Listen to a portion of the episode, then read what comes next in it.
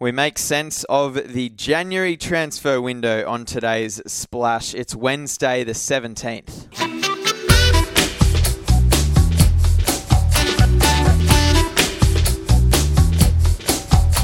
Yeah, Happy New Year to all you Splash subscribers and listeners out there. Of course, we kicked off uh, the Splashes calendar year on Monday, and Dave Weiner joins us today to talk football, to talk all the transfer news that's going on right around the world in the world game. And uh, Dave, welcome to the Splash, firstly.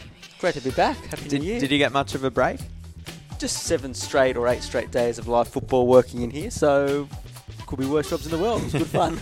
Absolutely, yeah. Well, and, and that's the thing. Football's one of those sports that uh, doesn't really st- stop and pause for the, the festivities over the Christmas New Year period. no, well, look in England, they, I mean, their weekend off constituted FA Cup games as well, and they had the summer of football blitz here, which was which was great to get all the A League sort of bit of the same flavour. Uh, so that was fantastic. And, and in the background of all that, what happens in the world of football in January is what happens off the field is almost just as interesting Oh, for punter, punters out there as what happens on it. And that's exactly what we're seeing and what uh, our readers are consuming in huge volume at the moment. Yeah, for sure. Um, and but but you're probably a little bit uh, cheesed off by the fact that the NRL has actually taken over the, the number one spot on the on the homepage at least for the time being. As Nathan Ryan um, breaks a story that Cronulla joins the Seagulls uh, in uh, the pursuit of uh, a big named halfback. How about we tease that one and tell everyone to go and check out the website for the uh, for the man in question there. Also. Um, Nathan Ryan in this yarn uh, is suggesting that Michael Morgan could be the next $1 million man. Uh, and after his 2017 season, uh, he probably deserves it, to be frank. Um, but that's, uh, that's pocket money uh, compared to what's going on in Europe, David. Uh, so please, uh, let's kick off this podcast by. Um, by telling our, our listeners out there, and I suppose our casual fans, um, our casual footballing fans on the splash, uh, as to what has happened so far in this January transfer window. Look, it's funny because January is generally the quieter window because if you, it's one where you fix what's gone wrong, you look for a few solutions, but really you've, you've six months, you're halfway through the season. It's it's normally a bit of a, a remedy. It's a little bit quieter, and there might be a few panic buys at, at the end of the window. But we've seen two, a couple of absolutely massive deals so far, Mm. and any day now we're about to see a third. So it started just before the new year when Virgil van Dijk's 75 million pound move was sealed from Southampton to Liverpool, Mm. a central defender, a defender that. Uh, Liverpool had been chasing in the last window, and what it really shows for Liverpool fans out there is Jurgen Klopp, their manager, knows exactly what he wants, what who he wants, and will not be swayed by the huge distraction that the media provides with the circus. And even though he missed out on Van Dijk last time in the summer, didn't panic by then. They've ridden some uh, turbulent defensive performances since then, but now they have their man. He scored the winning goal in the Merseyside Derby FA yeah. Cup, so he wrote his script there. They've gone on and beaten Manchester City without him because he was injured straight away. So that augurs really, really, really well for Liverpool. What some might say doesn't augur well for Liverpool is the monumental deal of Philippe Coutinho to Barcelona. Yeah. Frankly, what's going on here? I thought all we were meant to have all these transfer narratives rumbling all through January, but in fact they went within the first week. Yeah. So 142 million pounds. yeah, it, look, it's dizzying money. It, it's it's the third once uh, Kylian Mbappe seals his permanent move from uh, Monaco to Paris Saint Germain, which is a loan move at the mo- move at the moment. Obviously, Neymar is number one. C- in a brief nutshell, because everyone's probably heard all about it, you know, Coutinho had his heart set on a move, and Klopp had to take a calculated gamble, and that Mm. was, do I have harmony in the dressing room now, make a truckload of money on this player, and trust that with this fabulous squad that he is putting together, that they can live on without him and continue to succeed in the league, perhaps finish as high as second, push Yeah. Manchester United, and then still compete in the UEFA Champions League and do Yeah. well in that competition without their magician. And what we saw against Manchester City is they have all the hallmarks to live on without him. Sure, they will miss him at times, Mm. but he's not replaceable in a pure way. You're not going to find another Philip Coutinho. But what he'll be able to do is find another player that fits his style of system perfectly. So much money to play with, and he's shown he's willing to be patient. Uh, Naby Keita from RB Leipzig, uh, a midfielder there, is going to be coming next season. They tried to get him in this window now that they had an extra money to maybe throw as a bit of a ransom. Uh, Leipzig in the Bundesliga in Germany put their foot down and said, no, he's staying here. We need to make the Champions League. We want him this year. Mm. There's not going to be this uh, cycle. You're not going to bully us like you were just you were just held by Barcelona. Um, he will arrive next year. You would think then that Klopp will do what he did with Van Dijk and be patient, wait for him.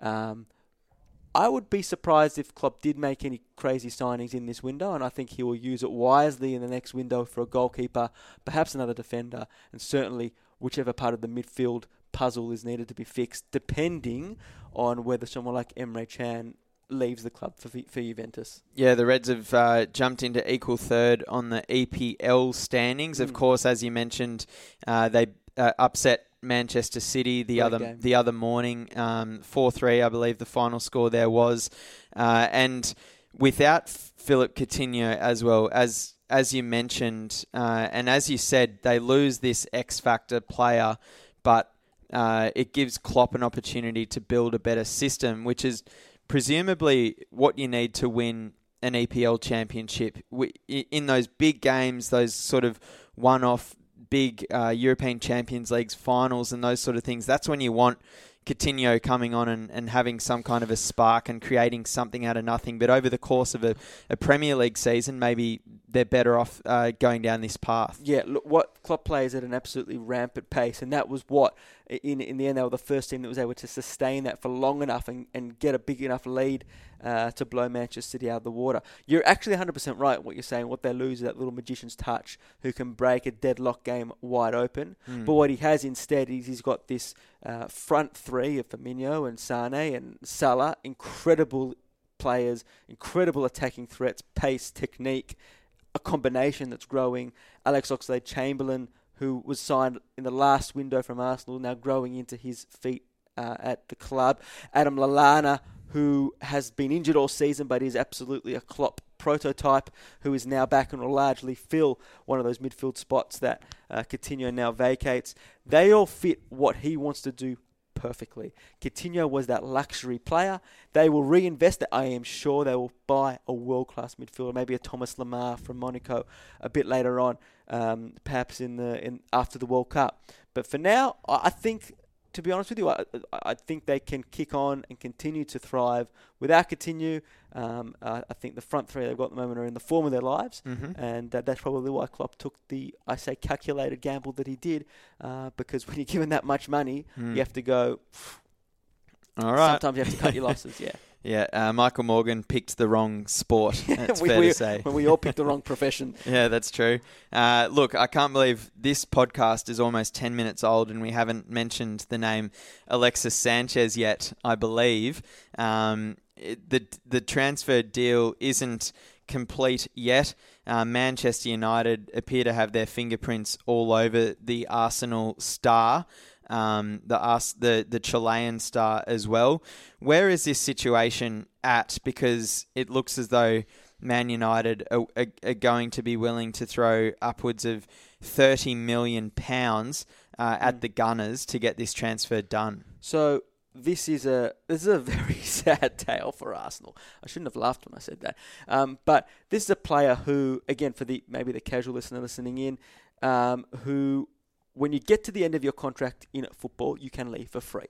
And everyone in the world knew that his contract was running out in yeah. six months' time. So Arsenal are looking at a situation right now where they go, do we lose him for free? He is not himself this year. He has had some brilliant moments, but a player that good's going to have the odd brilliant moment.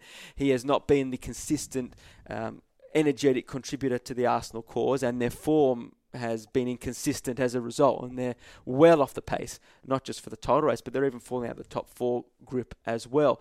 Um, so they're looking at the situation going, Manchester City are going to come in with a 30 odd million, or maybe it's more 25 million. Um, maybe that's where we cut our losses and, and, and, we make a bit of money there.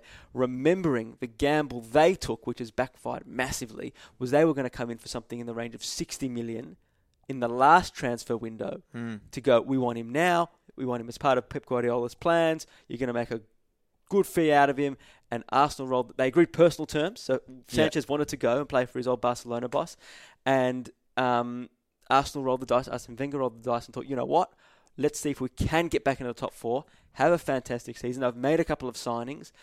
Get things back on track. The magic will return. We'll re-sign Re-sign Jack. Wilshere. We'll re-sign Mesut Ozil. Sanchez will want to stay, and that has just backfired. So they're going to get half the amount of money. So I say Manchester City before because what's happened is Manchester City have started to go on. Well, hang on, we can get you in for free in six months. and, and and Alexis, if you don't come now, we'll, we'll use that extra money. We'll, we'll bump up your your wages. But what happened was his agent got really greedy, and his agent came on and wanted, wanted a signing on bonus and wanted some extras. Yeah. Meantime, sensing this delay, in come Manchester United. Mm. And Manchester United have made this massive power play. And the drama, you couldn't write it. Not only do they weaken Arsenal further, not only does Mourinho get one over um, Arsene Wenger, his old foe, and rub himself into injury at a time that he is on the slide, not only do they get one of the Premier League's few world class players, they stop him going from to Manchester City. I mean, you can't write this stuff all for ridiculous money. White is holding it up right now? Henrikh Mkhitaryan, a player I love but has plateaued under Mourinho Mm. at Manchester United, is being used as a bargaining chip. And guess what's holding that up? His Him. agent wants a bonus. Yeah. His wow. agent wants a bonus. So I read somewhere that uh, that yeah that Sanchez uh, the fee the the transfer fee to Man U would be twenty five million, um, but then additionally to that Sanchez's agent wants five million straight into his own pocket. which Manchester United have the money and will roll over to get this deal done. They've got Manchester United are happy for that to happen. What's happening now, and this is all power play. This is all um, symbolic. Besides the fact that they get a wonderful player um, who can add to them in various positions, whether it's up front, whether it's behind in a in a three. Um, what it does for some of the younger players like Rashford and Martial, that's going to be an intriguing plot line that everyone's going to watch. But Mino Raiola, who is Mkhitaryan's agent, and the irony about this, the delicious irony about this, is he manages Ibrahimovic, he manages Lukaku, and he manages Pogba, players he took to Manchester United and Mm. was rewarded handsomely for it. yeah. But right now, what he's doing is he's standing in the way of the Sanchez deal going because he wants a bonus from Arsenal for giving them Mkhitaryan. So at the moment, as we record, that's where it stands. Mm. What will Mkhitaryan get paid at Arsenal? What will Raiola get paid for Arsenal? And are Arsenal prepared to go down that line? Forgetting the fact does Mkhitaryan want to go? I mean, that's another issue altogether. It seems like he's not going to have a huge say in, in this. Yeah. But it's a, I won't say it's a panic swap for Arsenal. I mean, they're getting a wonderful player, um, but it's just a. We can see the, the, the readers clicking in their droves, not just us, but across the globe, trying to find out the latest information on where this is at because it's it's monumental transfer business. It's drama in football of the highest order. Some of the best players in the Premier League being swapped around like chess pieces, Mm. um, and uh, I do feel like we'll have a res- resolution by the by the weekend. Uh, very quickly, is this is the all these agents after you know with so much power right now? Is that becoming problematic in this process? Oh, listen, it is. It's a, it's a it's a story in its own right. There's a Mm. band of probably four to five what we call super agents. yeah. Um, guys that are controlling some of the biggest players in the world, have connections to some of the biggest managers and clubs. Uh, Raiola has five players at United or something like that. Um, I'm picturing European versions of Ari Gold right now. yeah, well, you're pretty much right. You know, with the, with 17 mobile phones on each year, and and you know strutting around like they own the place, and they do. To give you a bit of an example, Romelu Lukaku, who Raiola manages.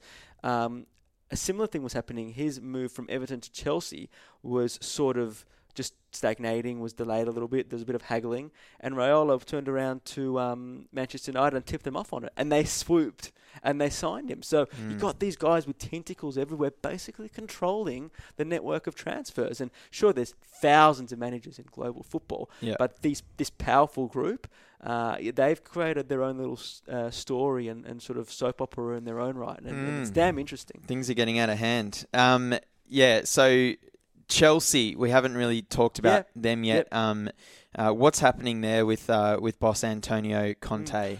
Yeah, really good question, and actually a, a really good segue because um, someone that Chelsea signed for 15 million pound, Ross Barkley, is an example of exactly what I just talked about happening.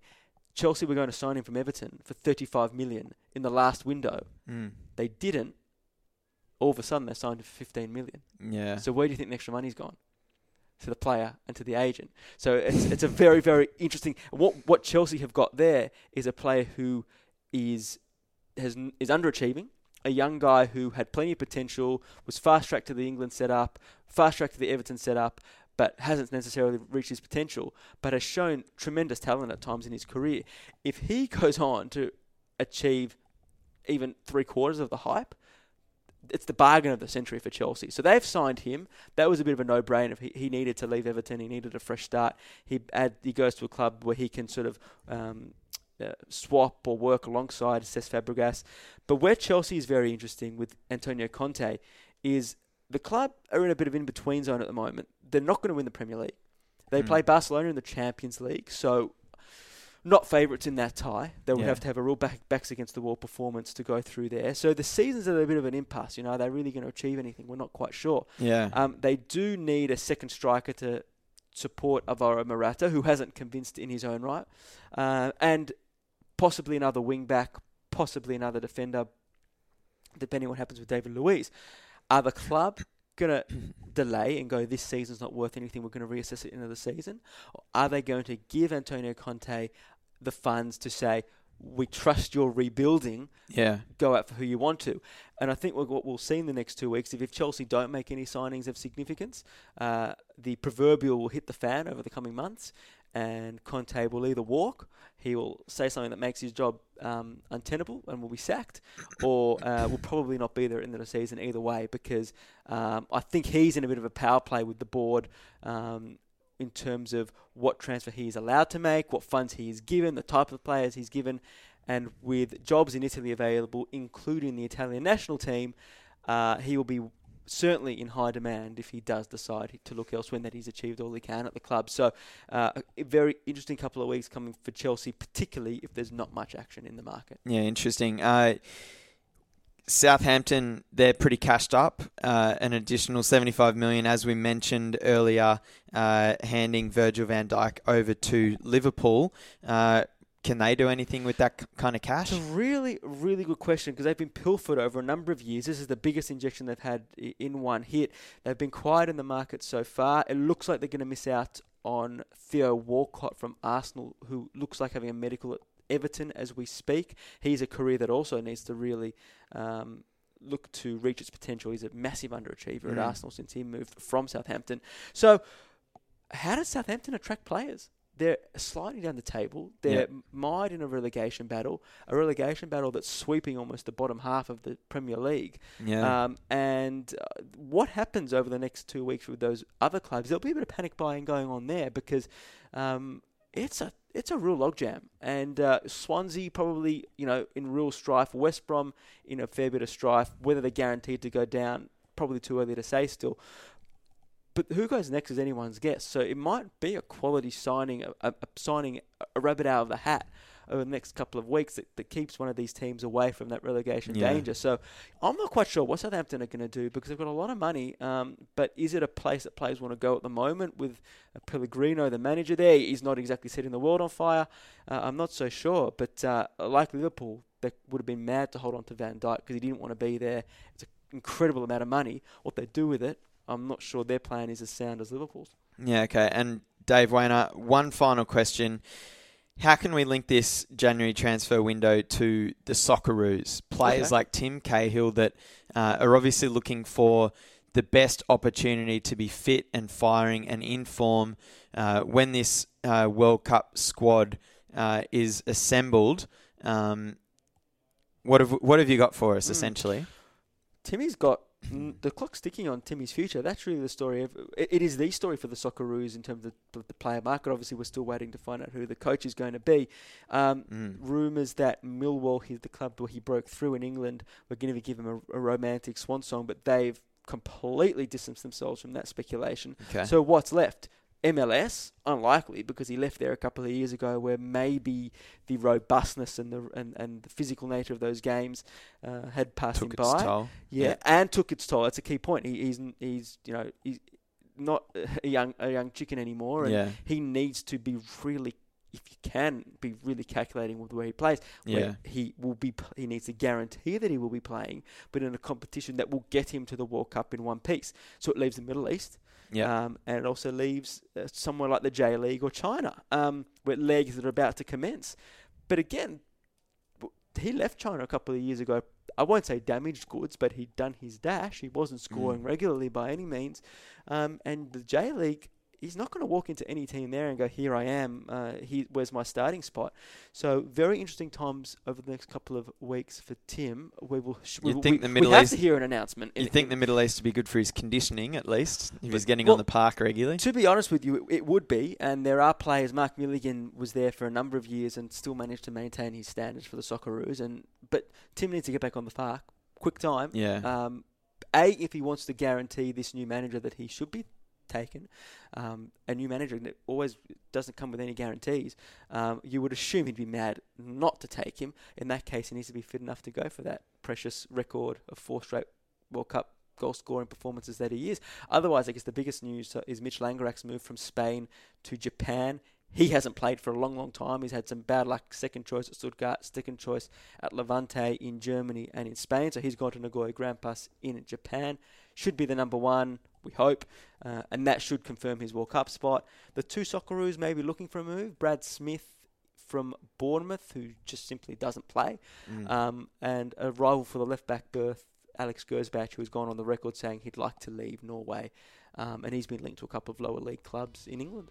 Yeah, okay. Um, plenty of information there. Dave was pinch hitting all summer for the uh, Fox Football podcast as well, which airs uh, every Monday on the Fox Football podcast, p- part of Fox Sports Australia's podcasting network, of course. Uh, and this coming Monday, uh, Adam Peacock, Daniel Garb, and the gang will have all the updates um, right across the footballing world, particularly the uh, the A League as well um, as uh, the second half of the A League season continues.